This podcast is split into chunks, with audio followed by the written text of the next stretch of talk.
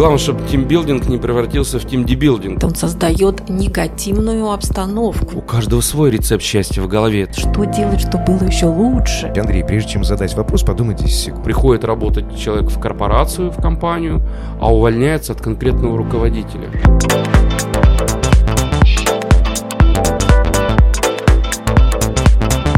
Друзья, мы продолжаем нашу серию подкастов «Сила слова». Сегодня, ну, наверное, беспокоящая абсолютно каждого человека от мала до велика тема счастья. То есть такие вещи, как распространенность проблемы от ощущения своего присутствия не на том месте, ну или же не на своем месте, неудовлетворенность от профессиональной деятельности и занимаемой должности, завышенное чувство самооценки или несправедливой жизни, почему так много людей чувствуют себя несчастными, работая на занимаемых позициях, как с этим бороться, то есть принять или же начать путь к изменению, об этом мы и поговорим сегодня с нашими гостями. Психолог Аксючиц Ирина Викторовна, бизнес-психолог, кандидат психологических наук, член Международного и Российского общества психологов, символ драматистов, я надеюсь, правильно все выговорил, и там еще список в три страницы, и председатель правления ЗАО Банка ВТБ Беларусь Суслопаров Сергей Владимирович. Добрый день. Добрый день. А день добрый. А день добрый тоже немножко. Вот и размялись. Хорошо. Ну что же, действительно, тема счастья очень глубокое понятие, очень обширное. Я очень надеюсь, что мы сегодня с разных сторон его разберем, рассмотрим, и наши слушатели что-то для себя очень интересно извлекут. Давайте начнем, наверное, с водной части сразу же. Как понять, что в организации, то есть немножко так вот к бизнесу вернемся, конкретно к нашим сотрудникам, как понять, что в организации сотрудники счастливы? То есть присутствуют ли маркеры, не знаю, поведение, вот ощущение вот этой атмосферы в офисе, когда мы можем понять, что коллектив счастлив и все хорошо, или же нужно срочно меняться? Наверное, это вот сразу, Ирина, к вам вопрос. Счастье есть. Спасибо. Все, мы завершаем наш подкаст. Это хорошо. Как понять, что оно есть? С точки зрения психологии, счастье – это эмоция. Она кратковременная, может быть, может быть длительная, а может быть, это из опыта человека постоянное создание себе счастья. Поэтому, конечно же, по человеку сразу видно, ему комфортно или некомфортно.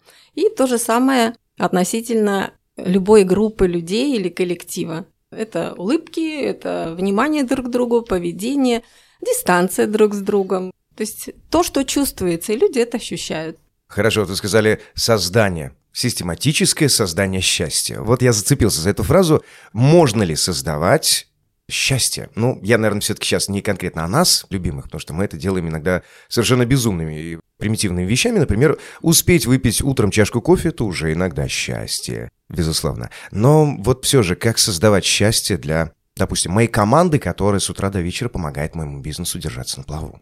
Психика человека. Я вот думаю, что с этого стоит начать, потому что это взаимосвязано счастье и психика.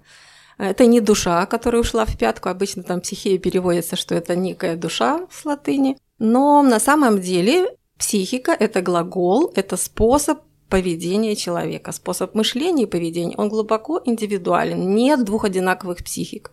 Даже два близнеца, они будут с разной психикой. Да, потому безусловно. что в основе индивидуальный опыт приспособления к жизни. Поэтому все, что входит в психические процессы, а к ним относятся эмоции, а это гормональное проявление, поэтому можно создавать некие условия для того, чтобы приспособиться комфортно к ситуации. Ну, а относительно руководителя, может быть, который работает со своей командой, ему важно контролировать этот процесс и помогать создавать вот как можно больше позитивных условий, начиная с условий, наверное, быта для своих сотрудников.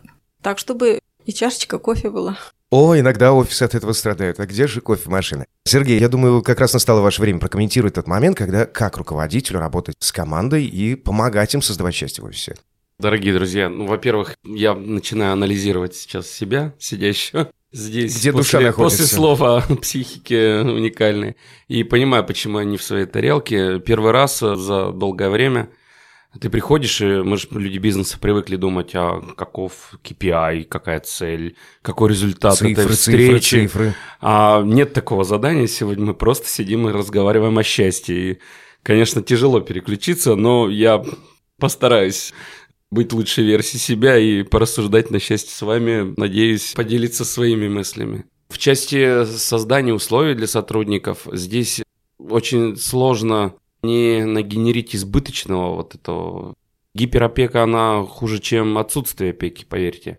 Но вот не только в кофемашинах счастье, иногда, когда есть объединяющая идея, цель, это гораздо важнее, чем какие-то спартанские условия труда. Но, естественно, мы все люди живые, и существа все-таки при высоких материях, в том числе биологические. И, конечно, крайне важно, чтобы ничего не отвлекало от выполнения работы в плане такого материального, но а в части раскрытия потенциала сотрудников внутрикомандная, чтобы работа велась без огромного количества искр, которые летят там, конфликтные какие-то вещи, то, конечно, важна идея и умение вот настроение, атмосферу чувствовать, замерять. При этом невозможно поставить термометр, который будет говорить, что в помещении а вот мне как люди раз дружат. И хотел сейчас вот выяснить, а существует ли такой термометр? Не знаю, можно ли ему научиться, по крайней мере, этому термометру на уровне руководителя, для того, чтобы присутствуя просто в офисе, понимать, что нужны изменения. Или, как помните, в Стамбуле все спокойно. В Багдаде. А в Багдаде, оп, вот я и попался. Хотя и там, и там неспокойно сейчас. Но... Но мы вернемся в наш офис. То есть можно ли этому научиться? Действительно ли вот сейчас позиция руководителя это... Ну, в целом тут можно вспоминать все бизнес-учебники и огромное количество коучей, которые говорят о том, что лидер — это человек, который, наверное, вот и должен быть таким термометром. То есть человек, который зажигает, а когда излишек тушит. Я думаю, что большое количество книжек, которые сейчас витают в пространстве, они не все релевантны, к сожалению, некоторые даже вредны. Но есть категория инфо-цыган, которые публикуют книжку и поехали на гастроли, как говорится, с ней. Но бизнес-литература здесь менее полезна, здесь, я думаю, более полезна психологическая литература. И вот я убежденный сторонник того, что лидер, там, лидерство, столько, это модная такая тема была долгое время. Ну, это вот прям на языке это да, слово это, постоянно вертится. Это, да. это, это полная ерунда, побеждают только команды, а внутри команды лидером постоянно быть невозможно. То есть это есть такой термин пульсирующее лидерство, когда сегодня один как-то зажигает, генерит, фасилитирует слово там какое-нибудь применим умненькое, вкрутим его в наш Мне понравилось, разговор. я записал. Завтра другое, это как стая гусей, которая летит, впереди вожак, он на себя нагрузку аэродинамическую берет самую большую. Да-да-да. Он э, разрезает воздух, а в потоках разреженного воздуха более слабенькие члены стаи. Когда он устает, он меняется, на его место другой, ну, тоже крепенький парнишка или девушка, и он дальше машет, и вся стая клином движется. Вот, наверное, про создание атмосферы, это не лидершип, это вот этот клин, это можем сейчас сказать команда. Слово команда тоже достаточно изъезженное. Вот одно ну, время... просто немножко избито, но в целом, Одно время испортили слово менеджмент также. Да. Менеджер по швабре, менеджер офиса. Но сейчас вот слово команда... Тимбилдинг! И, вот... и главное, чтобы тимбилдинг не превратился в тимдибилдинг, когда все напиваются и со слюнями клянутся в верности и любви, а на утро друг другу подлости в офисе продолжают делать. Но я думаю, слово комьюнити более модное, когда люди объединяются по интересам, и когда вот работа в офисе, их атмосфера, она их занимает время, и мы выигрываем конкуренцию от моменту социальных сетей, мессенджеров, вот этого вот дорогого телефона, где что-то происходит постоянно, и без нас молоко вскипит, убежит, а на самом деле телефон – это замещение реального живого общения. Я убежден в этом, но, к сожалению, и это сам наша зал... новая реальность. Да, да, мы становимся такими киборгами, которые со встроенным телефоном. Ему доверяешь больше, чем, не знаю, родному человеку, любому. И у нас уже начинается легкая ломка, мы оставили телефоны в другом Уже помещении. чувствуете, что пора проверить мессенджеры? Хочется точно, но... но... это наша реальность, безусловно. В истории очень много моментов, когда люди... Да боже, давайте просто вспомним, там не мое кино было, потом появилось звуковое кино, и э, если мне память не изменяет, это было, кажется, в 30 каком-то году, студия Warner Bros. сказал, зачем нам это звуковое кино, кто будет слушать разговор актеров? И как они ошиблись, то что буквально там в 40 году Чарли Чаплин выпускает свой первый звуковой фильм, и все случилось. Так же было и с радио, так и было со многими вещами. Поэтому, увы, это наша новая реальность, мы должны с ней просто согласиться, но научиться в ней работать. Сергей, невероятно просто термин мне очень понравился. Пульсирующий лидер. То есть вот это умение даже делегировать ответственность, к которой мы привыкли, да, в нашем постсоветском пространстве мы привыкли, что лидер — это человек, который все-все-все-все-все контролирует. И мне кажется, первый несчастный человек всегда в команде — это лидер, который все-все-все пытается контролировать и не умеет иногда просто уступить место следующему гусю, который должен некоторое время просто потащить команду дальше. Давайте предположим, что в банке ВТБ Беларусь сейчас пульсирующая модель лидерства, потому что я здесь записываю с вами этот эфир. в этот момент банк работает, и кто-то там что-то драйвит, крыльями. а меня в этот момент нет в кабинете. Значит, там пульсирующее лидерство. Я, этому вижу вашу рад. улыбку. Но я надеюсь, что вот ваша тревога вернуться к телефону быстрее. Это не, боже, что же там происходит, и вы абсолютно спокойно этот момент делегировали. Просто поразительные вещи. Ирина, с точки зрения профессионала, вот у меня сразу вопрос к вам такой. А как научиться вот этому пульсирующему лидерству? Пару советов. Я, я понимаю, что эта тема просто бесконечная, но вот пару бесконечная, советов, я думаю, да. были бы нам очень интересны. Это, конечно же, внутренняя суть человека в первую очередь, да, некая предрасположенность, его работа над собой, э, его жизненный опыт, его родители, его взаимоотношения, его среда, в которой он формировался. То есть как бы та вся база, которая потом вот создает его в новых любых условиях, он все равно использует некие свои навыки и скиллы, будем говорить, и в то же время его человечность. А сегодня пришло время поколений, я бы так сказала, где это стоит на первом месте. Ну, я имею в виду вот это экологичное отношение, ну или психологичное отношение к другому человеку, уважение этой личности. Мы это видим, вот сегодня поколение нулевых, оно совершенно другое, начиная от котов, от э, простраивания собственных границ и уважения чужих границ, очень важно. Поэтому ну, научиться этому можно, естественно. Для этого и есть работа специалистов. Но все равно, когда руководитель или лидер имеет такие черты, это очень положительно для бизнеса, естественно. Сложно, когда есть неформальные лидеры. Вот это очень интересный момент. Они создают большое количество конфликтов. И когда, ну вот буквально такой маленький момент из опыта, недавно работала с клиенткой, она ведущий специалист, но одевает на себя одежду директора в таком прямом смысле. Но за счет такого определенного инструментария она нарисовала рисунок, и виден ее страх. Она очень боится потерять работу, но не понимает, а ее все время хотят снять, что именно потому, что ей хочется, чтобы ее уважал коллектив, и она работает на коллектив и в то же время создает конфликт с непосредственным руководителем. И когда она увидела на рисунке эту одежду, которая не по ее размеру, ну вот до человека как-то дошло, потому что это очень трудно менять правила своей жизни. Не присутствует здесь момент вообще воспитания человека? То есть, ну, я думаю, так мы немножко затронули уже тему воспитания детей, как минимум. То есть, можно ли воспитать изначально вот в этом маленьком человечке, который только познает мир и живет в совершенно другой реальности, в которой росли мы, изначально вот эти вот ростки хотя бы правильного лидерства. Я вот думаю, надо к Сергею обратиться, он из практики, у него трое сыновей, я уже узнала. Сергей, трое, Да, вау. Я думаю, что вы как раз воспитываете вот поколение этих детей, которые будут жить в 21 веке со всеми сложностями и, И создавать радостями. его. Да. Так анонсировали. На самом деле, я думаю, что я ужасный родитель, так как очень много времени в моей жизни занимала работа. Сейчас work-life balance чуть лучше в сторону семьи сдвинулась пропорция, но не радикально, и поэтому в плане воспитания детей это отдельная тема, и на 10 дней разговоров в этой студии не выходя. Наверное, сложно мне здесь быть экспертом, но да, как-то вот иногда участвую в воспитании.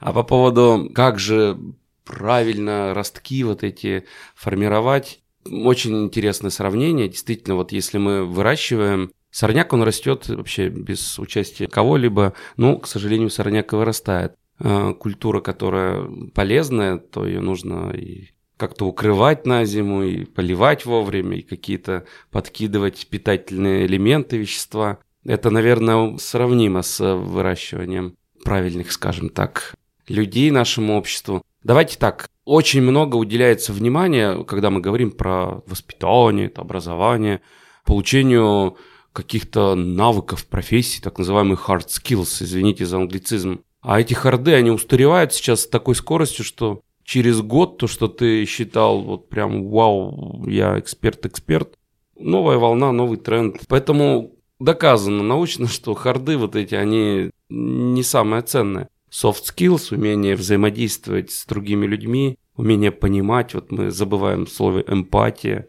когда ты понимаешь, что думает человек, сидящий рядом с тобой, что он чувствует. Не вторгаешься ли ты своими вещами какими-то в его внутренний мир пространства, если вторгаешься, то какая будет реакция. Вот развитию вот этих навыков soft skills мы в компании уделяем достаточно большое внимание. И в семье, в воспитании детей я, конечно, в голове держу, что дай детям возможность общаться в коллективах, познавать мир, софты вот эти, а харды можно прокачать найми репетитора или отправь куда-нибудь в углубленный лагерь по изучению чего-нибудь, и все придет. Надо 10 тысяч часов повторений, ты будешь мастером мирового уровня. Это да, интересная кстати, да, книжка «Гений аутсайдера» называется. Я его многим советую почитать, дарю нашим клиентам.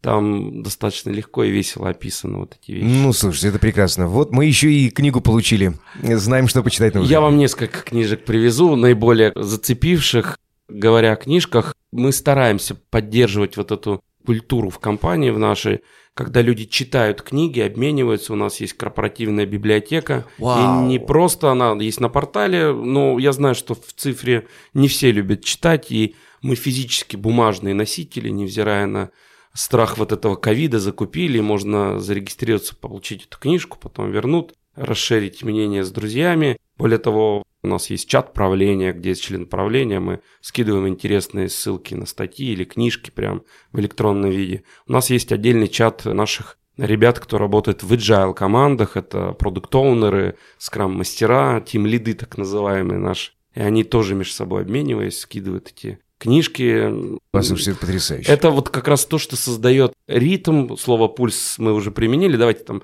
бизнес-ритм и в том числе с каким-то человеческим теплым лицом, что мы не только обсуждаем работу, но мы можем количество деталей, отгруженных мнением. на склад.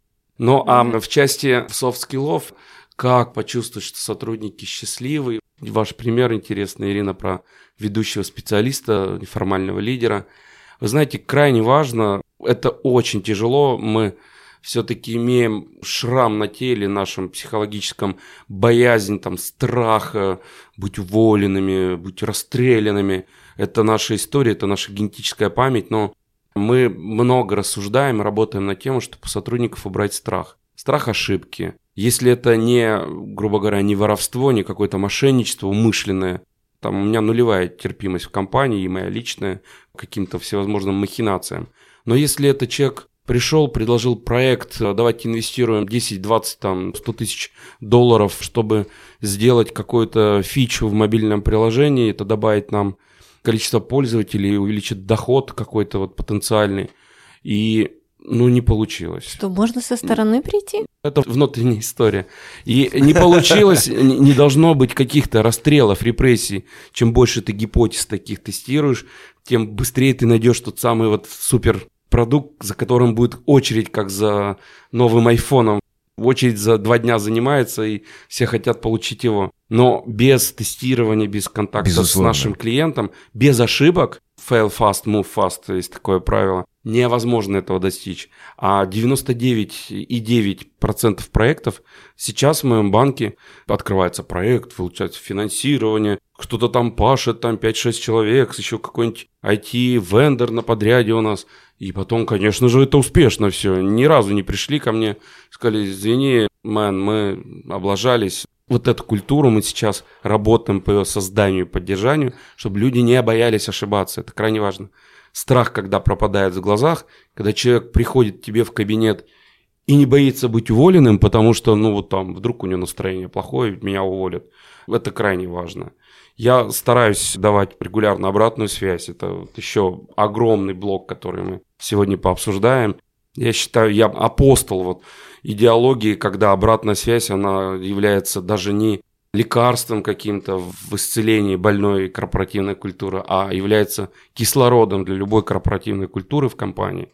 Когда ты даешь ее сразу и мы же привыкли, наше вот современное поколение, требования к стандартам сервиса. Тебе оказали сервис, ты даешь оценочку. Ты поехал на такси и поставил 4 или 5 да, звезд, да, или да. вообще одну, потому что машина была грязная, а водитель шансон включил тебе там. Ну, или в лучшем случае. Если любители шансона есть, то ни в коем случае не хотел обидеть.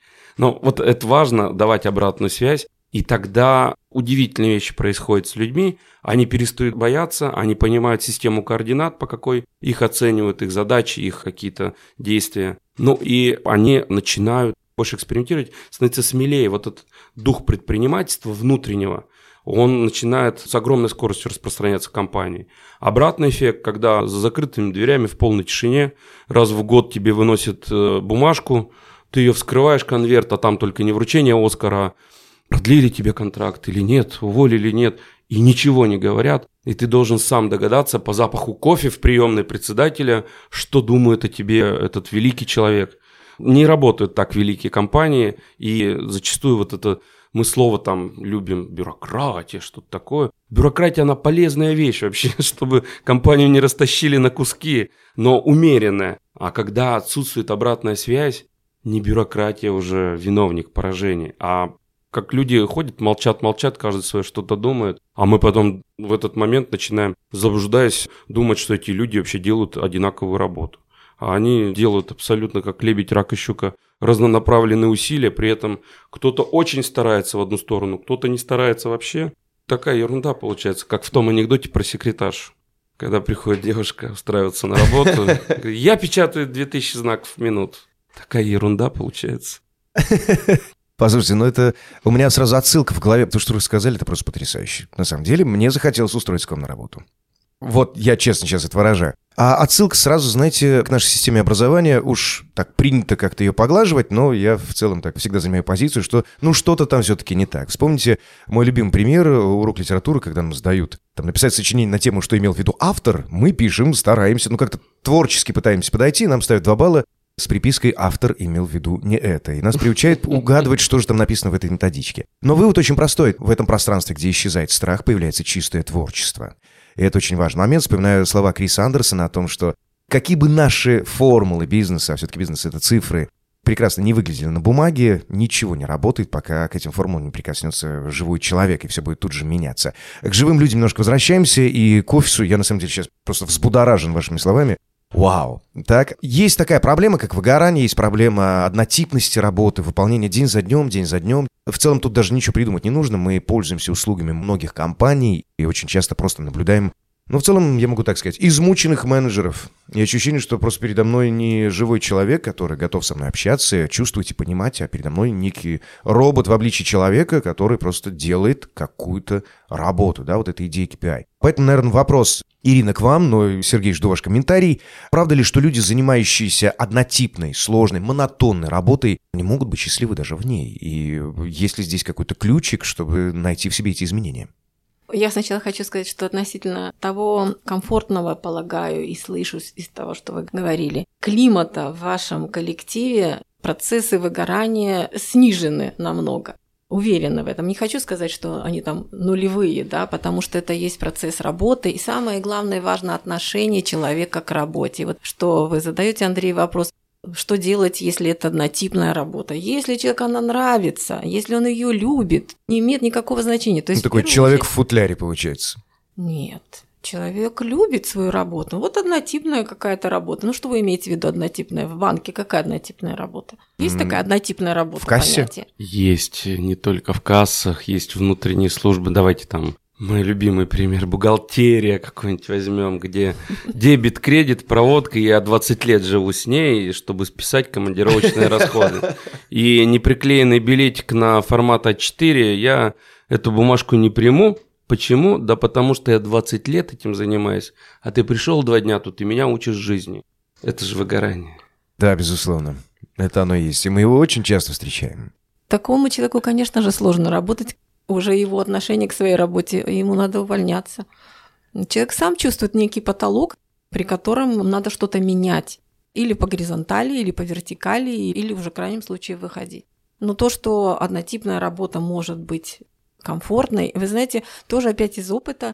Девушка молодая занимается делопроизводством, ее только приняли в компанию, компания большая, иностранная, и она, как она говорила о своей работе, если я не принесу воду, бумагу на стол своим сотрудникам, то они завтра не смогут работать. Я правда была восхищена, и вот я всегда люблю делиться неким опытом, потому что мы друг с другом тоже это сейчас вот даем и комфорт, и ощущение то, что мы понимаем друг друга, сидя здесь. Вот. Поэтому такое отношение, казалось бы, ну что там такое, ну ее работа, самоуважение начинается с уважения к себе, собственной уверенности человека. Если это все потеряно, если это куда-то исчезло, и оно очень опасно, что, ну не слово опасно, обидно даже, что оно переходит в какое-то такое, вот человек выгорел на своей работе, работа ему не нравится, и он переходит в такое командное состояние, вот ты должен что-то. Это создает и внутренние конфликты, и внешние. Это как бы обидно даже, хочу сказать, и это сложно для других людей, которые вынуждены с этим человеком контактировать. Ну, то есть возникает некая токсичность в этот момент, и коллектив пошел не туда. Да, вы знаете, вот какую роль играет один человек. Есть такой эффект метронома, может быть, вы слышали да. о нем, да? Значит, ставят один метроном, второй метроном, они работают не в унисон, да, очень конфликтно, но стоит поставить третий, четвертый и пятый в одной сфере, причем можно в разных местах помещения, они все начинают работать как солдаты, да, то есть в гармонии. И это говорит о том, если это негативно, токсичный человек, но насколько он создает, а если, это, а если это он еще и начальник, нет, он создает негативную обстановку, токсичный климат. Хорошо, а как поступать так, в такой ситуации? Допустим, да, вот я на руководящей должности, я понимаю, что в моей команде огромный, там, не знаю, там 300 человек, присутствует вот такое вот маленькое-маленькое зернышко, которое начинает уставать, выгорать, и с ним нужно что-то делать. Ну, понятное дело, допустим, я там поехал в отпуск, все, вижу по тебе, иди отдыхай, пожалуйста, уезжай, вот тебе мы все оплатили, отдыхай, возвращайся. Но он возвращается с таким же, ничего не меняется. Что делать? Сложный Хотя, вопрос. например, человека терять не хочется, потому что он обладает какими-то, ну, совершенно уникальными скиллами. Профессионально. Да, то есть он абсолютно профессионал, но я чувствую, то есть он мне нужен, потому что он реально приносит деньги, но рядом с ним работать невозможно. Что делать вот с таким человеком? Я так, я сказать... вижу, как вы переглянулись. Кто первый начинает? Я бы сказала, что нужно пригласить внештатного психолога или бизнес-психолога, да, Потому что есть, конечно же, различные инструменты и для того, чтобы человеку помочь что-то изменить в своем поведении и, главное, в мышлении. Работа с такими чувствами, как чувство ответственности, чувство страха, чувство вины. Все это то, что человек может изменить. Но часто он просто не знает это, не умеет. И главное, почему сам человек, он пытается менять какие-то свои стереотипы поведения, но он не видит и не верит в тот ресурс, который у него за спиной, а специалист видит этот ресурс. Я бы даже сказала, можно и заниматься самокоучингом, так называемым, да. Это очень простой инструмент, он не только при выгорании, там, прокрастинации, при всех других каких-то проблемах, особенно быстро помогающий. Взять 4-5 листов бумаги, сесть и выписать все свои ощущения. Нехорошие слова – можно писать. Смысл в том, что выбросить из себя это состояние на данную минуту. Ну, на то есть данный... озвучить, назвать. Да. Э, облечь в какую-то форму. Не всегда есть друг, не всегда есть рядом специалист, а просто выбросить. Задача какая, чтобы это там на органическом уровне, на биологическом, да, не загрузило человека. То есть такой самый быстрый. Потом эти листы оставить, пойти выпить кофе. Я кофеман, поэтому... Э, Поддерживаю. перечитать этот текст. И иногда бывают там такие инсайты, потому что там как бы внутренний мудрец что-то там говорит. Вот делай по-другому. Смысл вообще это всегда в переключении нашей психики.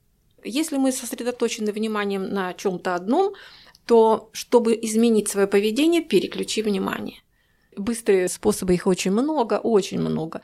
А вот культура или отношение качать мышцы мозга, что себя можно менять, через чтение, да, через общение, через ведущих людей, которые этим занимаются. И когда мы видим, что люди качают мышцы тела, а кто-то еще умеет качать собственные мышцы мозга в прямом смысле, они повторяют это. Сергей, что-нибудь добавите? Я, я сейчас могу только вот так вот переключаться между вами, потому что это невероятно. И подумал, что а неплохо ли мне добавить в KPI каждого сотрудника нейропластичность. Но про чтение мы сказали. Действительно, мы еще балуемся, учим английский язык. Я разрешил в рабочее время.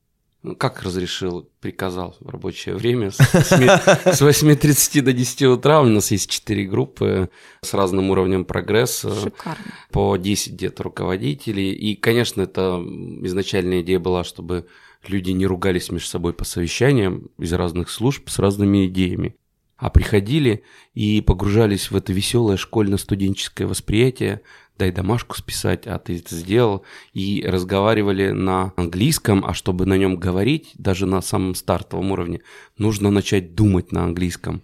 Это по-другому. И вот эта нейропластичность в ходе упражнения возникшая, она, конечно, подарит банку, как корпорации, креативных ребят, людей, которые будут создавать что-то новое, а не исполнять монотонную, рутинную свою работу. Причем там есть в этих группах ребята, кто в подразделении, где как раз есть много монотонной работы, и она занимает очень много времени, больше даже, чем отведенные 8 рабочих часов, и о каком креативе, какие инновационные прорывные идеи они, они мне предложат. Да, они этот-то не успевают завал разобрать, а завтра новая куча дел вырастает. И как с этим бороться? Да очень просто. Есть старые правила управления производством, расшивка узких мест. Есть в помощь нам а, знаменитые программы роботы. Мы внедрили уже несколько роботов на вот такие рутинные процессы. Ну, самый простой зачисление зарплаты на карточкам нашим клиентам, уважаемым, либо сотрудникам. Это звучит достаточно легко. Мне каждые половину месяца или каждый месяц приходит смс счастья с суммой зачисления. Но с точки зрения банка это очень сложный процесс. Нужно взять платежечку, деньги со счета компании, раскидать на много-много-много, 100 там тысячу клиентов банковских счетов. У каждой карточки есть банковский счет. И тут начинается магия, это надо проверить, чтобы не было ошибочных вот этих транзакций, это все отразить в хранилище данных, чтобы налоговая, когда будет проверять тебя, правильно ли ты все делал, чтобы можно вплоть до каждой копейки отчитаться. Много рутинных операций, когда кликаешь мышкой на экране, нажимаешь форму, набираешь добавить, убавить, и вот эту очень важную для каждого из нас. Мы каждые две недели ждем эту смс-ку счастья. Представляете, она не придет. Это же мир рух. Я подсознательно сразу проверил, какое сегодня число, а не сегодня ли. Мы доверили эту историю, так как она не требует интеллекта совсем, требует концентрации внимания и время прокликивания программам роботом. У нас сейчас эту знаменитую операцию делает робот. Он аж занят там несколько часов на это зачисление всех зарплат и он не ходит в отпуск, он не выгорает, он не токсичный. Ну вот молодец прям, эта программа. Важно уметь там что-то, если нужно поменять, то нужен человек, кто сопровождает эти программы. Поэтому мы in-house завели в штат людей, кто на вот этой замечательной технологии RPA, так модная система, RPA владеет, и у нас вот команда, кто занимается роботизацией процессов, тоже три человека. Я считаю, что их должно быть 33, но мудрый IT-директор и куратор блога технологии у нас есть. Они меня все-таки убедили, и я сдался, я в этом не такой сильный человек, как они, что RPM нельзя пролечить все проблемы и болячки, это временное технологическое решение. Слово они применили такой яркий образ «костыль», который позволяет на время, пока нога не срослась, тебе ходить, но тебе важно ногу срастить, чтобы автоматизация процессов была такая, кнопку да, нажал, в другом, да. на выходе результат, который нужен. А мы сейчас вот эти костылечки расставили, потому что не можем все процессы единомоментно выпрямить. Поэтому на ваш вопрос, что делать с монотонной работой, кого-то она может драйвить действительно. И я с большим уважением отношусь к любым работам, к любым профессиям. Возможно, это глубоко из детства, из воспитания, что нужно с благодарностью воспринимать труд дворника, иначе ты выйдешь, а будет мусор валяться по улице, и ты будешь ходить. Я очень крутой руководитель, я супер классный айтишник, а двор не прибранный. Возьмешь лопату, метлу и пойдешь сам все это убирать. Но некоторые люди им проще действительно делать какую-то вот алгоритмизированную работу, и они в своей тарелке. Но зачастую все хотят развития, если они читают книжки, если они как-то развиваются. Здесь главное слово «если», и вот это «если», е- мне кажется, е- нужно всегда вовремя находить своих подчиненных. Да. А еще с одной иллюзией я хочу предложить нам попрощаться сегодня в эфире про выгоревших сотрудников. Действительно, они есть в любой компании. У меня в банке тоже есть в моменте. Мы вот сейчас разговариваем а где-то токсичный выгоревший сотрудник Дымит. ходит и отравляет атмосферу по всему банку, а я об этом еще... Самое страшное, что я об этом знаю. Даже если мы его уберем в отпуск, уволим, самое страшное же, то уволить человека, как будто жизнь на этом заканчивается. Многие боятся увольнения, по-моему, больше, чем страха смерти. Хотя это глупость редкая. Мы уже видим трансформацию отношения работник-работодатель. Я думаю, через 5-10 лет, чтобы вы мою гипотезу могли проверить и в глаза мне посмотреть, человеку, который не на 50 лет прогноз, нас через 50 лет может уже и не быть. А через 5-10 лет я уверен, что отношение работник-работодатель трансформируется, что работник работает в нескольких компаниях, part-time. Два часа я работаю на корпорацию ВТБ, два часа на корпорацию, как называемся мы, Team Team. Два часа мы работаем в институте, преподаем лекции. И это нормально, это будет новое Это интересный правило. взгляд очень. Так вот, что делать с э, выгоревшими сотрудниками, даже если уволишь? К сожалению, вот иллюзия, с которой я попрощался сам, эти люди возникают новые, как срубленные головы у Змея Горыныча в той сказке. Или у Гидры. То есть ты только убираешь одного вредителя, другой нормальный становится А там снова еще. Это закон организации. Как многие любят шутить, что 5% любой организации – это полные идиоты. И это постоянное число.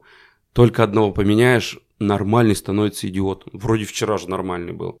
И это надо принять, а когда ты принимаешь, осознаешь это, ты начинаешь по-новому не летать в иллюзию, а по-новому воспринимать ту, ту компанию, в которой ты работаешь, коллектив, которым ты управляешь, либо ну, в котором ты принадлежишь. И когда ты понимаешь, что 5% людей токсичные, выгоревшие, и это будет всегда, ты по-новому строишь свои гипотезы, ты уже не витаешь в идеальном мире. Вот завтра-то мы заживем, у меня будет прям супер команда, она будет всегда такой. Она будет меняться, ты можешь повышать общий уровень. Но Можешь 5% сниж- всегда э, останутся. Создавать какие-то клапаны для сброса гиперпара, вот этого токсичного, но он будет всегда. И поэтому глупо полагать, что у меня вот нет токсичных людей, значит, ты не знаешь о них или не хочешь знать. Я позволю себе сделать шаг назад небольшой по поводу, ну, раз уж мы говорим о счастье наших сотрудников.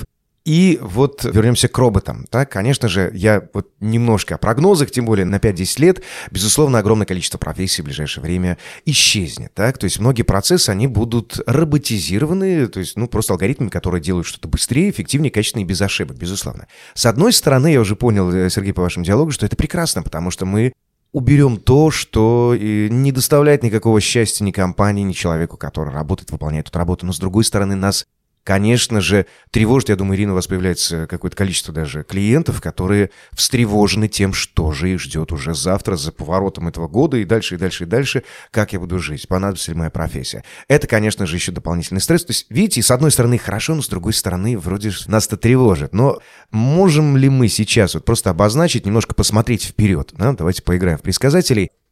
Можете ли вы описать, чем будет отличаться организация в будущем, в которой много счастливых сотрудников? Ну, 5%, Сергей, я понял, мы их оставим, они были и будут, ничего с этим не сделаешь.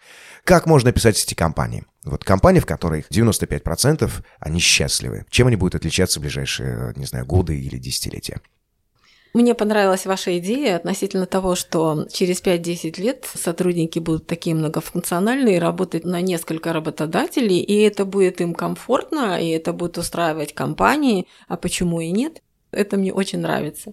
Что касается, может быть, я немножко негативно, с одной стороны, все-таки на нас оказывает влияние и природа, и погода, и поэтому говорить там 5%, я бы сказала даже ситуативно, да, принцип такой. Вот сейчас давит погода, да, и человек как-то не очень-то уютно себя чувствует.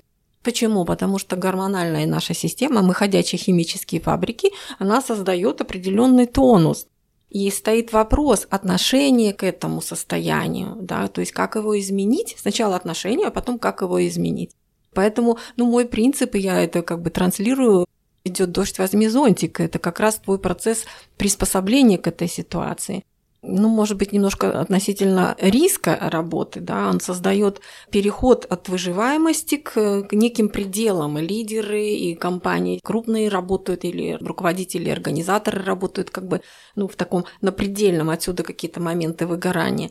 Ну, как можно сказать с позиции психологии, не в процентном отношении это плохие или хорошие, очень ситуативно все. И очень важно формировать позитивное отношение к любой критической ситуации. И если это идет от руководителя, это ступенчато переходит к нижнему звену, то, естественно, это уже здесь и сейчас будет формироваться некое такое счастливое состояние сотрудников. Вот. А относительно будущего, ну, мне, наверное, как оптимисту, я верую, и что будет больше счастливых людей, Сегодняшнее время очень сложное, которое мы все переживаем, эти страхи, которые вот очень актуализируют и влияют на организацию, связанные со здоровьем, в первую очередь сегодня дистанционка. Есть ли у вас, Сергей, дистанционная, да, и сколько процентов на удаленке? Когда все это началось, не было же никаких методичек и учебников. Я помню, что в ночь с 31 марта на 1 апреля я, как принято сказать, психанул и взял, составил список, кто завтра зайдет в банк, а кого пропуск не будет срабатывать. И люди... Настолько ситуация разворачивалась, и все советы давали, решение должен был принять я. И мы 50% хед-офиса вывели в удаленку. Фронт-офис – это филиалы, кассы, конечно, там сменный режим маски, перчатки. Хед-офис мы перевели половину, и каково было удивление людей, 1 апреля они приходят, их пропуск не пускает. Не стоит пускают еще на работу. Охранник стоит. Они, да ладно, 1 апреля, никому не верю. Класс вообще. Он говорит, читай приказ председателя 31 марта, подписанный, вон висит. Конечно, это был для меня вызов, шок. Но мы до сих пор гибридный механизм практикуем. Мы до конца года продлили режим удаленки. Половина хед-офиса смело у меня в удаленном режиме работает. Но учитывая, что люди мы социально очень хотим пообщаться. Я на усмотрение начальников управления дал им возможность привлекать один-два дня, чтобы человек приезжал в офис, как-то это синхронизировать. Надо все-таки и не в халате все время дома сидеть, и где-то нужно появиться, пообщаться, это крайне важно. Принадлежность к корпорации тогда чуть э, больше душу греет. Хотя многие признаются, что в удаленном формате производительность выросла даже но по личному опыту битва за внимание моего мозга между работой и подходом холодильник-микроволновка, конечно, побеждают эти друзья. Как я вас понимаю. Ну, давайте вернемся вопросу счастья, да, и вот на этом будем уже завершать блог. Давайте тогда такой небольшой блиц, э, Ирина и Сергей.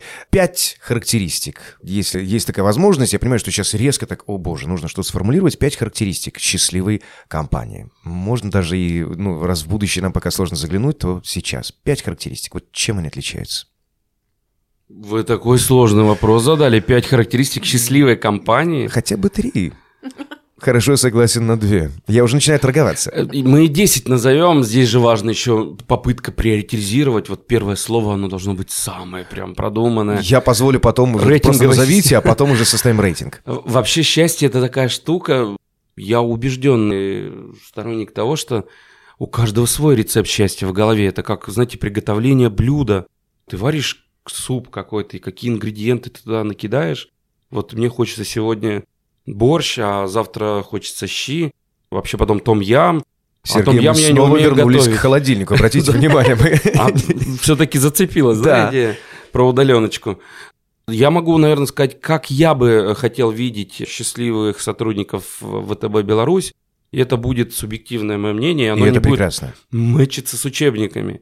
Я хотел бы видеть людей не боящихся, у них нет страха, он есть, совсем без страха, это безбашенные идиоты, но у них нет страха быть уволенным, страх ошибиться, они могут, этот дух предпринимательства. Второе, это, наверное, люди, которые дают обратную связь друг другу, это крайне важно. Счастливые сотрудники в ВТБ Беларусь – это люди, которые понимают, что они осознанно идут на эту работу, у них есть выбор еще нескольких компаний, но они идут именно сюда – потому что их цепляет идея, наша миссия, ценности, то тот продукт, который они предлагают рынку, то как они меняют мир к лучшему. Ну и, естественно, они не заложники какие-то, вот важно не быть заложником. Я тут еще выплачу кредит и точно уволюсь от этих идиотов. Уйду. вот чтобы этого не было, я хотел бы общаться с такими зрелыми, осознанно выбирающими нашу компанию людьми, и тогда у нас будет общение не начальник подчиненный как учитель, взрослый и ребенок, а как общение взрослый с взрослым. Равный с равным. Да, есть определенная система координации, субординация, но поверьте, плох тот руководитель, который считает, что от него в компании зависит все. Знаете, чем больше на руководящих позициях нахожусь, тем больше понимаю, что от меня вообще ничего не зависит. Вау. Я, конечно, могу о чем-то их попросить, но как они это сделают, Боже упаси, да я не буду стоять над головой каждого из 1700 сотрудников корпорации единомоментно контролировать. Я не собираюсь этого делать, и физически я не клонируюсь. Поэтому мы можем сблизить позиции, какие-то ценности. Да, у нас договоренность, что вот есть KPI, и ты занимаешься именно этой работой. Вот критерий успешности, и все. И дальше начинается тонкая такая вещь, как доверие друг другу. Я доверяю, что этот человек в этот момент делает свою работу хорошо, и более того, он мотивирован, еще мне придет, подскажет, как нам улучшить процесс. Вот это вот я о своем счастье начинаю разговаривать. Но почему бы и нет? А когда ты заходишь в банк каждое утро с мыслью, да господи, какие у меня тут идиоты, все лентяи, сейчас я им разгону дам, они как пойдут работать? Не работает эта история, тогда получится как в анекдоте, улетает начальник в отпуск, приезжает через месяц, загоревший, красивый, и смотрит утреннюю оперативку, сводку показателей производственных. И так кулаком по столу бьет и говорит, так, что значит, на одну путевку весь завод отдохнул? О боже. Да, знаете, такие анекдоты, они иногда настолько приклеиваются к реальности, что немножко это пугает. Ирина, ну, все-таки вопрос за вами тоже этот остается. Ваш рецепт счастья. Я вот тут подумала, служила с Сергеем, и, ну это, конечно же, и профессиональные рецепты. Это бесконфликтная компания, сказать сложно, такое не может быть. А вот компания, которая конфликты превращает в творчество, это такой высший пилотаж, да, то есть в инновации, понимание, что конфликты – это норма, это уже ступень вперед, да, то есть они должны быть и конфликты помогают нам меняться. А вот когда конфликт творчества, что я могу изменить, что может компания изменить в этом отношении, что мы вместе можем сделать. Ну и второе, это то, что вы, Сергей, говорили, это единство, понимание стратегии и миссии компании. Куда мы идем? Зачем мы идем, и самое главное, зачем иду я. Мое желание идти по этому пути с компанией, оно совпадает. Да, может быть, на какой-то период ради кредита, но если я включен, и мне это интересно, то я действительно с удовольствием пойду на эту работу. То есть вот понимание, знание – это очень важно. Я часто встречаюсь, что ну, ваша компания вообще, из того, что я слышу к этому принципу, ну, одна из проблем, с чем я работаю как э, бизнес-психолог, это то, чтобы включить индивидуальную мотивацию и вот знание, куда идет компания, и этот путь то есть помочь объединиться за счет понимания, знания и движения будет тогда, когда люди едины в этом. Что мы делаем, как мы делаем, зачем. А еще лучший вопрос, что делать, чтобы было еще лучше. Это и... сильно мотивирует, согласен. И мы пошли на такое слово лайфхак, применим. Мы в коридорах нашей компании в центральном офисе развесили плакаты с ценностями, а перед входом в свой кабинет в приемной я во всю стену буквами написал миссию банка ВТБ, чтобы каждый входящий, перед тем, как прийти рассказать какую-нибудь новость или принести проблему, желательно с решением, приучил я уже ребят, чтобы они не только проблему озвучивали, а и решения предлагали – они читают миссию банка ВТБ и внутренне отвечают себе вообще, я чем занимаюсь, соответствует тому высокому. И зачем я сейчас постучу в эту дверь? Да, но я думаю, что это определенное время экономит. Ряд вопросов снимаются, не заходя в кабинет. Это я вспоминаю одно высказывание одного из моих учителей, но боюсь, что сейчас как раз в контексте. Он мне говорил такую вещь. Андрей, прежде чем задать вопрос, подумай 10 секунд. И обычно вопросы мы ему больше уже не задавали, потому что мы не перекладывали на него свою интеллектуальную работу. Следующий вопрос, раз уж мы немножко так за кадром, да, за эфиром поговорили о тех вещах, которые нам нравятся и не нравятся, и которые отнимают и дают силы, как раз поговорим, наверное, на тему текучки кадров, ну а потом перейдем немножко к мотивации. Безусловно, в каждой компании есть такая проблема – текучка кадров. Я даже не знаю, как ее обозначить. Здесь, наверное, Сергей, к вам сразу обращаюсь. Вот с профессиональной точки зрения, профессиональным взглядом и словом. Как ее можно характеризовать причины и, наверное, главный вопрос, как с этим бороться и стоит ли вообще бороться с текучкой кадров? Точно бороться не стоит. Слово «бороться» вообще это значит такое, ну что-то сейчас. Сиди на месте и делай работу, Ух. я тебя не отпускаю. Давайте из природы возьмем пример, когда озеро, в него втекает вода и вытекает. Это красивое, кристальное, чистое озеро еще.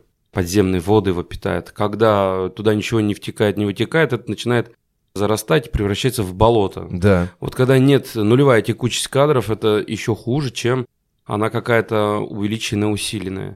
Ровно так же споры об инфляции до хрипоты. Инфляция это хорошо или плохо? Инфляция это хорошо, когда она управляемая и понимаемая. Она стимулирует экономический рост. Если отрицательная инфляция, стагфляция так называемая, это априори замедляет любое желание инвестировать, потому что зачем инвестировать? Завтра все дешевле будет стоить, я завтра куплю это оборудование. А инфляция, так, сегодня не купишь, завтра в два раза дороже. Твой бизнес-план у тебя окупится еще быстрее, потому что деньги обесценивают, сегодня успей за столби.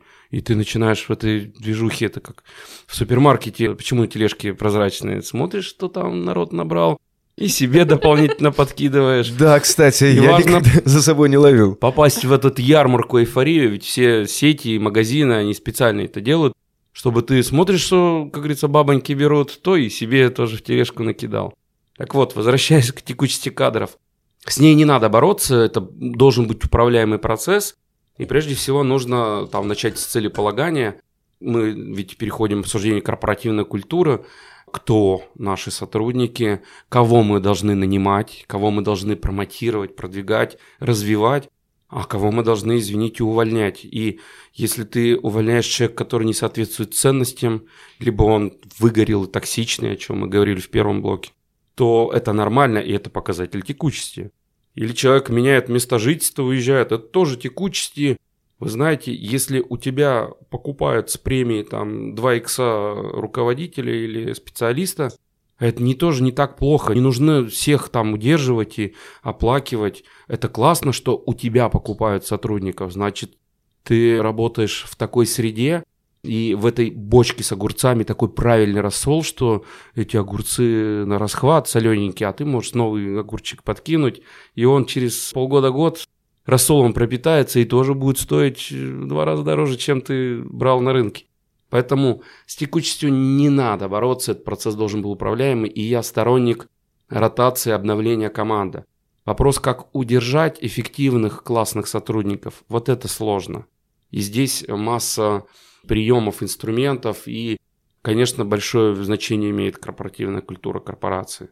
Про удержание, когда мы говорим, это деньги, это мотивация денежная – это и комфорт в конкретном вот юните, вот этом отделе, подразделении или команде, в которой ты работаешь. Что есть же такое старое выражение, пусть избитое немного, но оно очень мудрое, что приходит работать человек в корпорацию, в компанию, а увольняется от конкретного руководителя. И да, кстати, очень мудро подмечено. Масса случаев, когда вот, ну, есть токсичные идиоты, и у него половина вакансий не заполнена. А для меня это подсказка. Если в подразделении очень много вакансий или высокая текучесть, старое правило аудитора, иди туда и проверь процессы и вообще на аттестацию руководителя. Поэтому сложная тема, но текучесть кадров она будет, это нормальное омоложение организма, и важно на эти темы не бояться разговаривать, отслеживать метрики.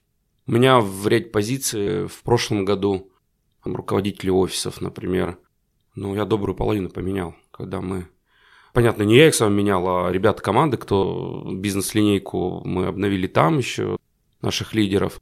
Но мы собрали руководителей, а у них многих страх в глазах, какое-то непонимание. Ну, это очень тяжелая позиция начальника именно точки филиала. Это место, как театр, начинается с гардероба, с гардеробщицы. Да, мы сейчас в цифровых каналах все живем, и лендинговая страница сайта, там, это, конечно, все круто, мобильное приложение, но когда что-то случается, нестандартный какой-то вопрос, ты приходишь в филиал, и тебя там встречает руководитель, это лицо банка, это как это важнее председателя для массы клиентов, а, что скрывать у ВТБ Беларусь более 600 тысяч активных клиентов, физических лиц. Это ответственность за ментальное здоровье этих людей. Так вот, руководитель точек, мне часть руководителей очень понравились, а часть руководителей, я смотрю даже на то, как мои ребята смотрят, бизнес-лидеры, я понимаю, что через полгода их не будет, они их уволят. И действительно, мы обновили наш состав. Но я думаю, что эти люди счастливы, они работают в других компаниях, и, может, у них открылось новое, вообще они ушли из бэнкинга, и что им никогда не нравилось, и там занялись рисованием сейчас. И неплохо хорошо. зарабатывают на NFT. Да. А, послушайте, вот такой момент проскочил в нашем диалоге. Текучесть, э, иногда все-таки это даже вопрос мотивации сотрудника или же умения руководителя мотивировать сотрудника, вообще понимать, для чего же он работает и чем он работает. Ирина, наверное, вопрос сразу к вам. Если, ну, я понимаю, что времени эфира просто не хватит все перечислить, но можем ли мы так обозначить чем нужно руководитель овладеть, да, для того, чтобы правильно считывать своего подчиненного и понимать, в чем его мотивация. Мне кажется, это огромная просто проблема понимания тоже на уровне эмоционального интеллекта, что же хочет в итоге получить от этой работы мой подчиненный. Ну и вместе с тем, наверное, советы менеджменту о том, как общаться с руководителем, чтобы он понимал тебя. Наверное, это вопрос диалога и взаимопонимания.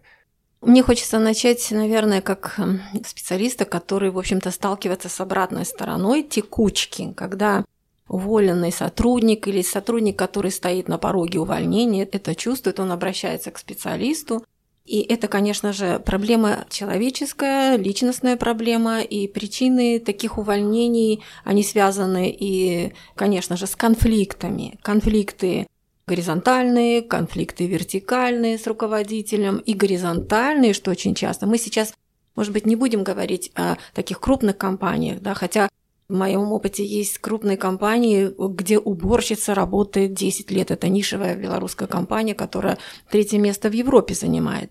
Естественно, топ-менеджмент и директора, которые там просто их э, меняют места, ну, местами по функциям. Но, в общем-то, если говорить о мелком и среднем бизнесе в Беларуси, да, то текучка очень большая вплоть до того, что конфликт поколений, да, вот это поколение X, Y, Z и нулевые, да, которые... Ну, безусловно, они все разные. Э, конфликт по полу, и конфликты внутренние, да, вот э, как раз то, что мы в первом блоке говорили, когда у человека он не может быстро перестроиться, да, или внешне на него давит, или семейная какая-то, поэтому проблема это существует, текучки, да, но относительно того, что делать руководителю. И вот Сергею, как пример, э, я вообще теперь буду Поддерживаю. делиться. Разрешите так прямо так и говорить, потому что я часто, работая с собственником, ну, этот пример говорю, вот можно, ну, не, иногда не называю.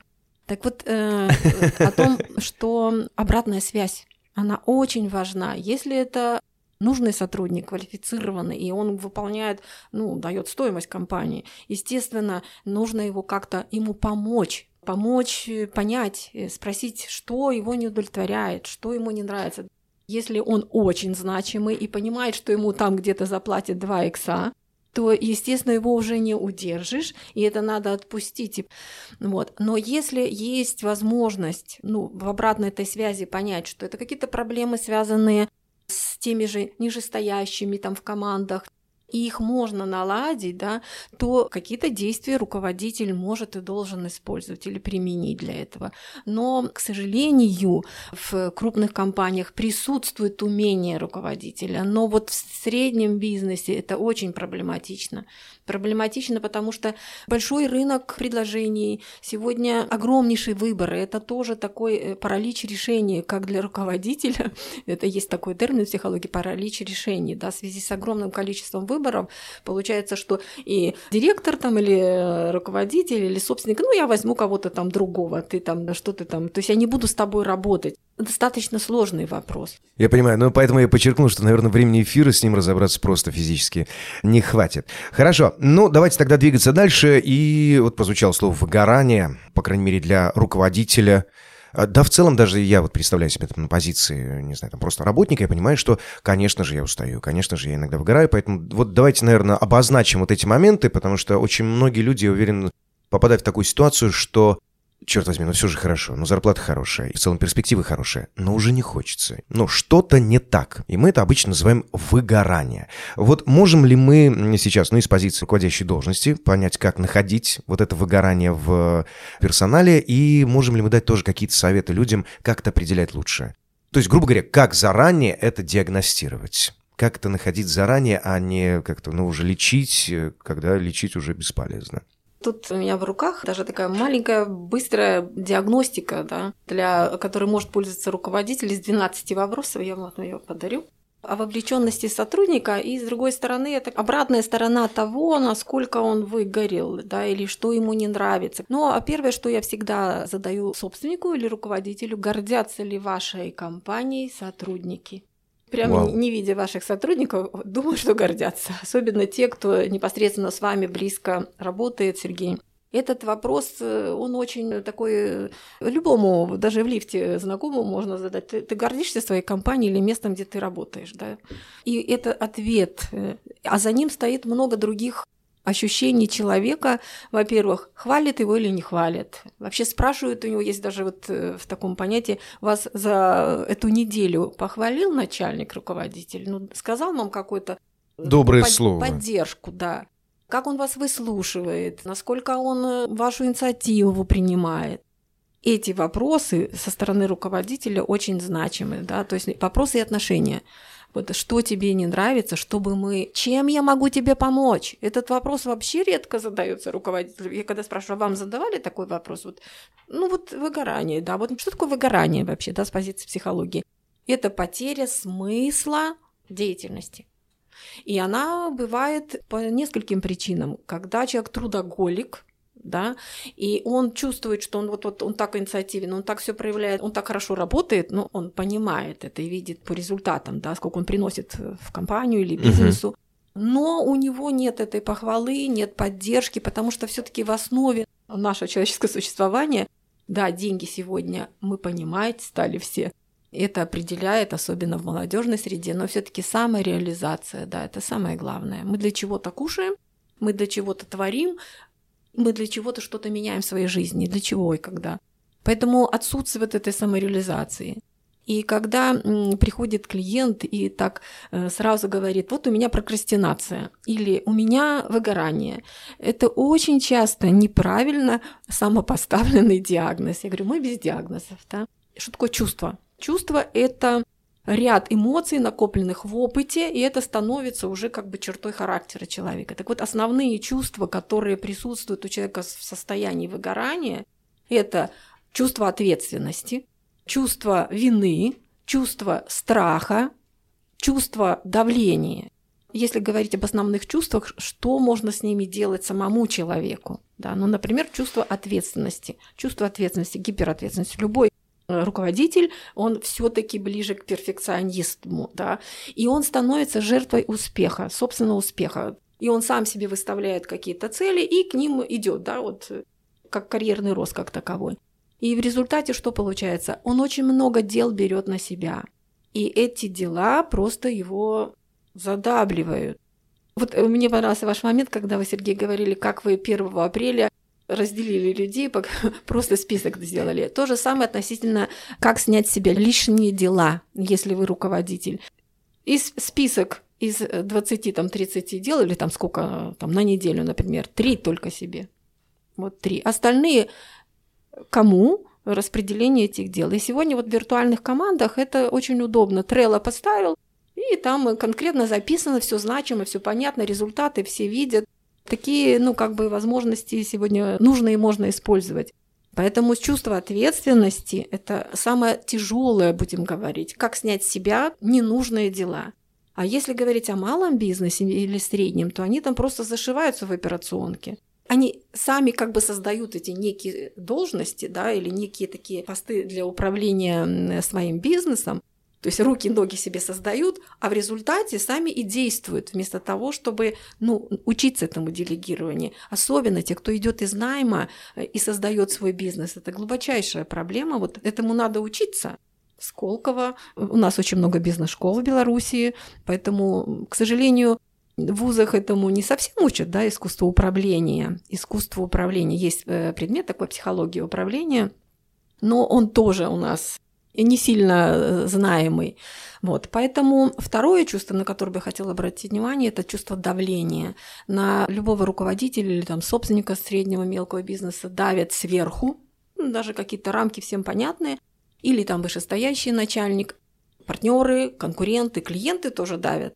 Поэтому вот выстраивание этих границ, умение сказать «нет». Здесь, кстати, очень интересный момент. Если человек умеет уважать границы другого, да, даже там, как вы говорите, дворника, сказать спасибо. Может быть, иногда лично, я, кстати, говорю, когда не все дворники воспринимают, но мне приятно, это действительно, что я выйду не упаду с лестницы, а человек посыпал, и если я вижу, я говорю это. Это тоже создается это, конечно, есть и, как мы говорим вначале, что и характер, но, тем не менее, над этим нужно работать, создавать свои границы и уважать границы другого человека. У меня сразу в голову прилетает такой кейс. Я думаю, это Ситуация, которая может и, наверное, скорее всего, происходит в каждой компании, э, например, проблема колл-центров. А тех людей, которые работают, ну, так сказать, на, вот прям на первой линии с клиентами, которые принимают на себя все эмоции положительные, ну, чаще всего, я, конечно, сейчас подчеркну, негативные эмоции клиентов, это недовольство, что-то не так, что-то не получилось иногда. И, конечно же, есть огромный процент, когда клиент, ну, сам оказался неправ, ну, ошибся. Бывает, все мы живые люди, но, конечно же, все это недовольство выбрасывается на вот этих мальчишек и девочек, которые начинают свою карьеру именно в колл-центре. Насколько это важная проблема в компаниях, я так понимаю, там текучка, конечно же, огромная. Вот просто по вашему опыту мне интересно. Есть у нас в подразделении колл-центра текучесть кадров, но атмосфера, тот рассол, который в том подразделении я вижу, а колл-центр наш размещен в Бресте. Мы недавно к 25-летию банка, нас поздравляли наши партнеры, клиенты, все же тащат, что там, картины, кофеварки. Вот подарили аж две кофеварки. К счастью, у меня есть кофеварка в приемной, и три одновременно использовать не очень Неудобно, удобно. мне кажется. Поэтому одну из кофеварок, куратор розничного блока вместе с HR пришли, давайте девчонкам и ребятам в колл-центр подарим. Да. А, мне прислали такую счастливую фотку, это не передать словами, ребята с этой кофеваркой. Я думаю, что кофе ароматом будет создавать еще более позитивную атмосферу. Но, естественно, там работа, она э, с скриптами и алгоритмами да, покрыта, она, ну, но безусловно. эмоцию, которую они иногда слышат, это есть момент. Мы достаточно прогрессивный софт сейчас им поставили, им стало удобнее работать, не 9 окон открыть, посмотреть остаток на одном счете и задолженность по кредиту на другом. Это очень сильно повысило уровень вовлеченности и удовлетворенности данного подразделения. Но вот крайний замер мы сделали в сентябре, мы получим результаты в декабре, мы будем смотреть и в разрезе подразделений конкретных, и в целом банка. Я хочу посмотреть вот именно за этой историей. Текучий там будет всегда, там ребята вырастают, они те, кто имеют хорошие soft skills, мы берем, берем их э, в продавцов, sales функцию. Поэтому это как первый этап входа в банк, часть карьерной лестницы. У меня есть примеры промотирования ребят из колл-центра. Это достаточно хорошие, сильные селзы. Это одна из кузнец кадров.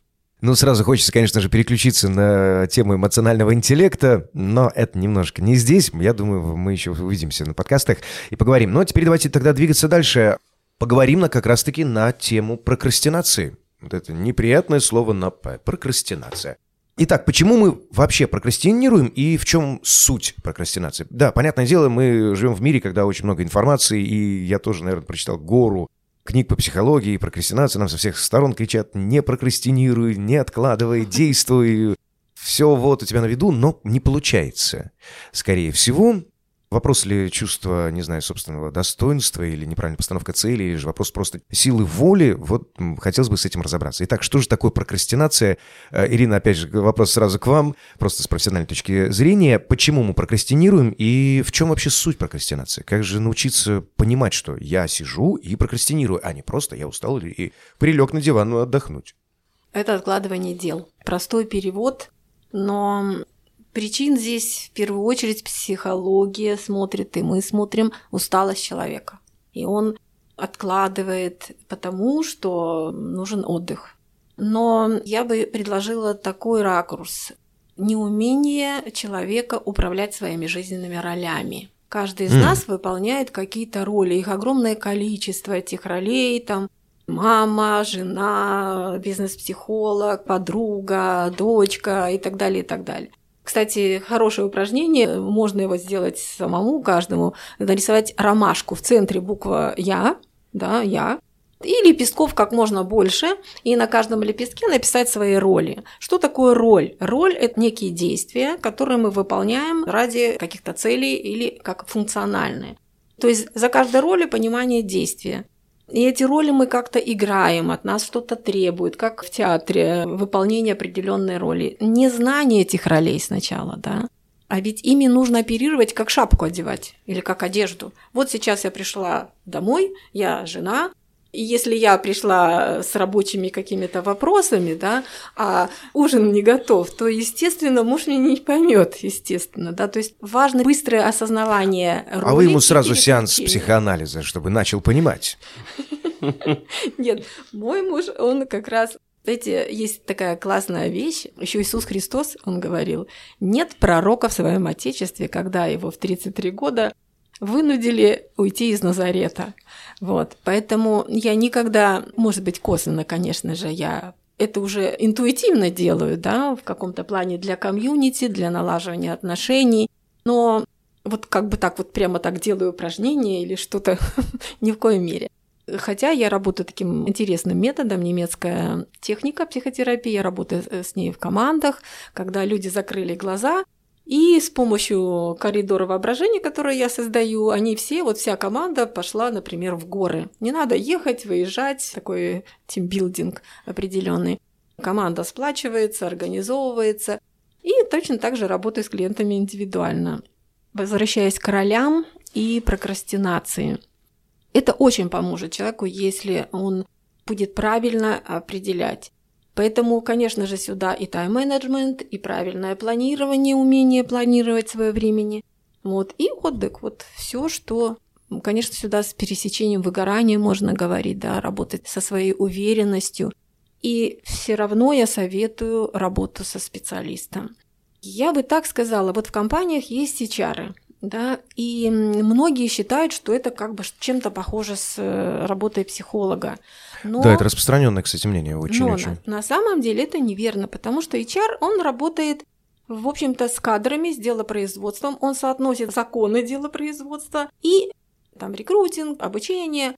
Да, сейчас очень много, ну, так как у меня есть опыт преподавателя БГУ, э, да, доцента кафедры психологии, и я принимала участие в выпуске многих психологов у нас на территории Беларуси, а мы начинали там в 94-6 годах, когда их там было, сидело 20 человек, а сейчас их там по 100 сидит. Но мой преподавательский опыт закончился в 16 году, а в бизнесе я с 9 года так какое-то время совмещала, то есть в бизнесе консалтинга. Поэтому психолог, он, конечно же, смотрит личностно на человека, да, на его возможности и способности. HR, руководитель говорит, надо делать, идем туда, а он не может. То есть разница между функцией и личностью, как есть. Стопроцентно.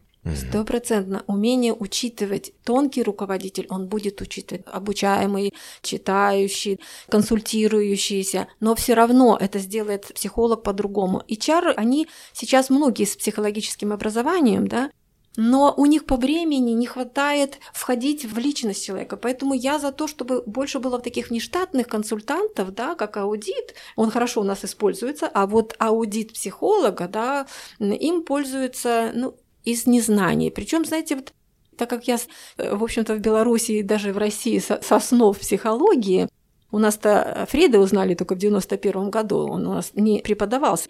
Я изучала как психолог через трансляцию других специалистов. Ну, я сейчас могу... То далеко... есть только в 91 году я сейчас вот осознаю? Да, м-м, да, да, да. Это да. очень поздно, Ну, его обзывали сексологом, у него ни одного слова о сексе нету. Вот а только о любви, о либидо. Вот. Но это было выгодно. Почему? Ну, кстати, я вам хочу сказать, я не знаю, это насколько там э, возможно, но у нас в Беларуси всего 10 докторов наук психологии и 75 кандидатов наук. Вот. Потому что это профессия, которая понимает, что человек не винтик, да, а он определяющее и важное звено в бизнес-процессе или вообще в жизнедеятельности. Поэтому... Вау, это очень э, такое неожиданная цифра, это открытие. Да, математиков, академиков у нас большое количество, вот, так сказать, практика жизни. Но возвращаюсь к тому, что сегодня психолога все таки понимает больше как жилетку. Но мы, как психологи, давно умеем работать как коучи. То есть коучинг – это метод, но подход психологичный, да, понимание, что человек может, исходя из того, что такого роста, у него такая конституция, он так представлен, у него такой голос, вибрация. То есть это все куча инструментов, понимаете? Когда психолога воспринимают как человека, которому можно что-то рассказать, это подруга или друг. Пошел там с ним в кафе, немножко выпил. Подруга... Тем более это в нашем менталитете, да? Да. Ну, там или что, да, или в фитнес-зале подруга или друг сказал, вот делай как я. Он сделал. И потом э, сам расплачивается, еще обвиняет. А это очень характерно, опять же, нашей психологии, свалить на другого. И поэтому, когда приходит на консультацию вот человек с прокрастинацией, да, и говорит, начальник плохой, я не могу пойти начальника побить или там что-то сделать.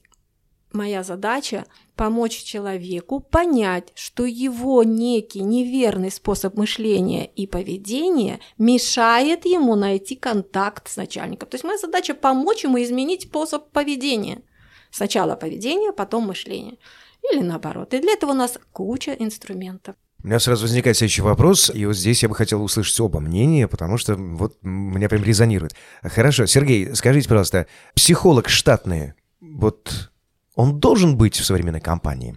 Или же, ну, как повезет? Вот мне кажется, да. Это обязательно какая-то позиция, которая в наше время должна присутствовать. Вы знаете, я по итогам рассуждений Ирины и вот сегодняшнего нашего эфира я задумался о том, что у меня будет выделенный психолог в компании. Правда, в структуре HR-департамента, скорее всего. У меня есть ребята с психологическим образованием, но они занимаются текущей деятельностью, не связанной с э, работой вот коучем. Э, и, конечно, даже они что-то видят и выявляют, но функционал их не предусмотрен. Более того, это же надо первый шаг сделать. Вдруг поддержки это не получит. Идеи эти витают, и я видел примеры банков – Недавно я был у коллег в гостях в Казахстане, с четырьмя казахскими банками встречался. И я видел прям в составе бизнес-линии штатный психолог. И когда на Вау. экскурсию совершенно замечательный молодой человек, который, я считаю, один из ярчайших э, лидеров бэнкингов в среднем малом бизнесе, SME так называемый. И мы проходили по вот этой компании, по open space, и он представлял команду, говорит, а это у меня вот штатный психолог. Я говорю, HR, кто рекрутингом занимается. Нет, это штатный психолог, она отвечает за то, чтобы всем все нравилось и было драйвово.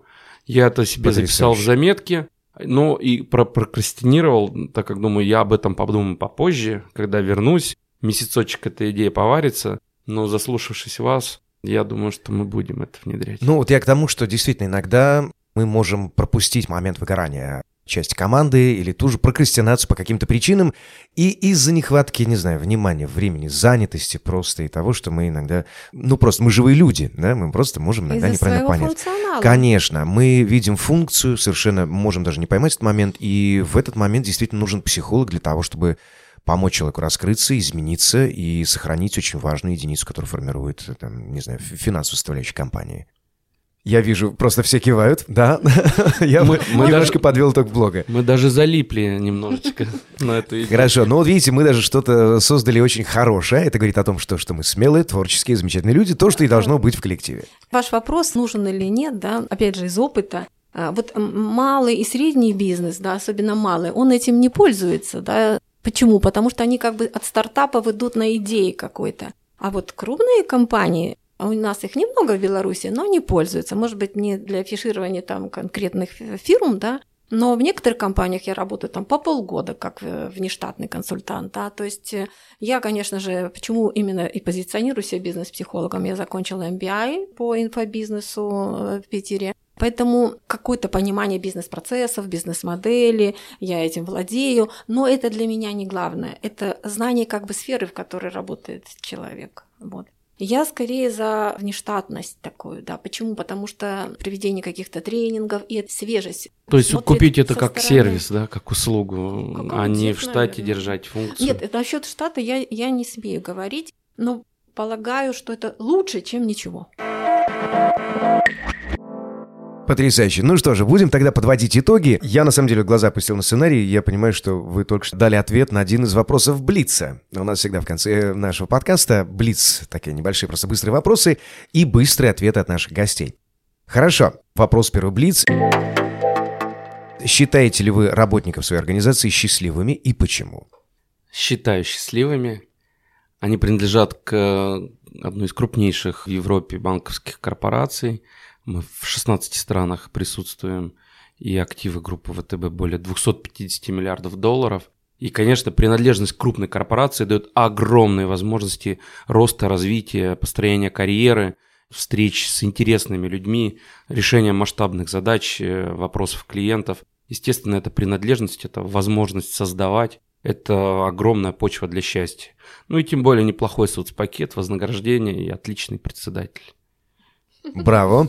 Хорошо, тогда вопрос э, следующий. Здесь уже, господа, для всех вопрос. Итак, Ирина, ваш профессиональный э, секрет счастья. В чем он? Я бы так сказала, что к кризисному моменту я отношусь как к времени, который дает мне возможность найти какие-то другие э, направления пути, другие какие-то действия. То есть отношение к кризису не как к хаосу, да, там больно где-то, где-то какие-то идут переживания. Ну, например, это происходило и происходит при смене, например, клиентской базы, да, когда я как-то так, ну, за свой опыт э, от успешных женщин-лидеров к командам, там, компаниям и так далее. Это тоже перестраивание, это тоже осмысливание сначала, что и как делать. Поэтому это, конечно, сложные периоды. Но если, тут я уже, наверное, как бы и как рекомендация получается, я иду из, с позиции сложный период, надо найти в нем те звоночки будущего, которые определят дальнейшую деятельность. И так как она для меня вообще, ну, как чисто функционально главная, я люблю свою работу, это главное. И второе, стараюсь относиться к такому состоянию творчески. Потрясающе. Сергей, ваш секрет счастья? Ну, вообще то, что мы живем, радуемся, наверное, в этом секрет счастья. Очень много компонентов этого, но Сегодня много ссылок на теоретиков. Вот про, сразу вспоминаешь какого-нибудь гуру науки, какие базовые эмоции человек испытывает. Изарт, э, американец, пришел на ум. Радость – это единственная положительная эмоция – есть еще там удивление, а потом пошли там гнев, печали, пусты, пустыня разочарования, да. да. Поэтому счастье это, наверное, умение радоваться, умение жить. Мы ведь все-таки не должны забывать, что нам достаточно ограниченное количество времени, минут, часов, дней, годов отведено, поэтому нужно успеть в это время что-то создавать. Невозможно создавать, не разрушая, поэтому не нужно испытывать это чувство вины, страха, что ты что-то сломал там или э, разобрал чтобы собрать что-то новое. Надо к этому относиться достаточно спокойно и спокойно это покой, это что-то тишина и морг напоминает. Надо нормально реагировать на какие-то вещи, которых ты не ожидал. Нужно верить в себя, в тех, кто рядом с тобой. И тогда эта вера, она даст такие внутренние силы мощные, что вот в этот момент ты будешь счастливым. Господа, я искренне и с восторгом благодарю за этот эфир, а, потому что ну, часть моей работы — это задавать вопросы. Но сегодня я не просто задавал вопросы, а я получил столько инсайтов и просто эмоционально зарядился, мне кажется, просто на жизнь вперед. Вам огромная благодарность. Я не знаю даже, как подвести итоги нашего диалога. А, во-первых, его не хочется совершать, откровенно. Но э, действительно, и вот то, что вы сказали, момента моры, помня о смерти, да, великая фраза, и жизнь прекрасна, и хочется улыбаться, безусловно. Но вот эти моменты о том, что нужно быть смелым, нужно находить творчество, и нужно помнить, я даже не помню, кому принадлежат эти слова, что каждая работа — это не только функция, но еще умение налаживать правильно грамотные человеческие взаимоотношения. То есть у любой работы есть две медали. И сегодня передо мной просто два ярких примера того, что социальные отношения, внимательность к людям, открытость, творческие посылы — это все и создает те великие идеи компании, которые движут этот мир вперед. Спасибо вам большое. Спасибо большое вам тоже, Андрей. Спасибо. Это подкаст «Сила слова». У нас в гостях невероятный совершенно психолог Аксючица Ирина Викторовна, бизнес-психолог, кандидат психологических наук, член Международного российского общества психологов, символ-драматистов. И там огромный список, еще раз повторюсь, и мне кажется, просто тут эфира бы не хватило для этого. И для меня просто вектор развития и то, что можно назвать истинный лидер, председатель правления ЗАО Банка ВТБ Беларусь, Сослопаров Сергей Владимирович. Господа, спасибо вам за эфир.